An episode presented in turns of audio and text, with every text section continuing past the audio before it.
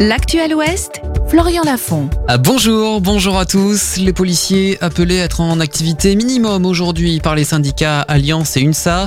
Ils se mobilisent pour demander notamment des garanties sur les droits au congé d'été ou encore des primes pour tous les agents durant la période des Jeux Olympiques.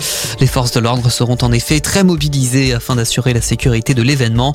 Des rassemblements sont organisés ce midi devant les hôtels de police de Nantes, Saint-Nazaire, Angers ou encore à 14h à Cholet.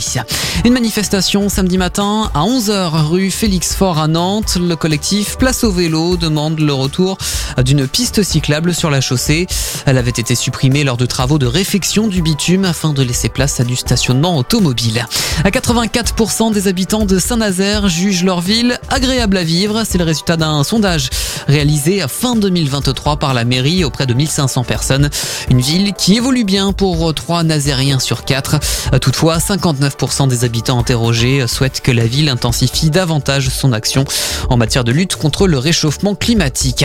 La sprinteuse Amandine Brossier ou encore la paranageuse Claire Supio sélectionnée par la mairie d'Angers pour reporter la flamme olympique. Ce sera le 28 mai prochain.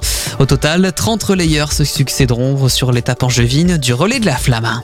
Dans l'actualité nationale, cette bonne nouvelle, 56% des nappes phréatiques sont au-dessus des normales. Les fortes pluies ont permis d'améliorer la situation en France, excepté sur le pourtour méditerranéen. Une situation nettement plus favorable que l'année dernière où en septembre 2022, 72% des nappes étaient sous les normales. Un mot de tennis avec l'exploit de Clara Burel ce matin au deuxième tour de l'Open d'Australie. L'angevine d'adoption a sorti la numéro 5 mondiale, Jessica Pegula, en 2-7. Clara Burel affrontera au troisième tour sa compatriote Océane Dodin. La météo pour finir, les nuages dominent le soleil cet après-midi. Comptez 5 degrés à Ancenis et Segré, 6 à Saint-Philbert de Grandlieu.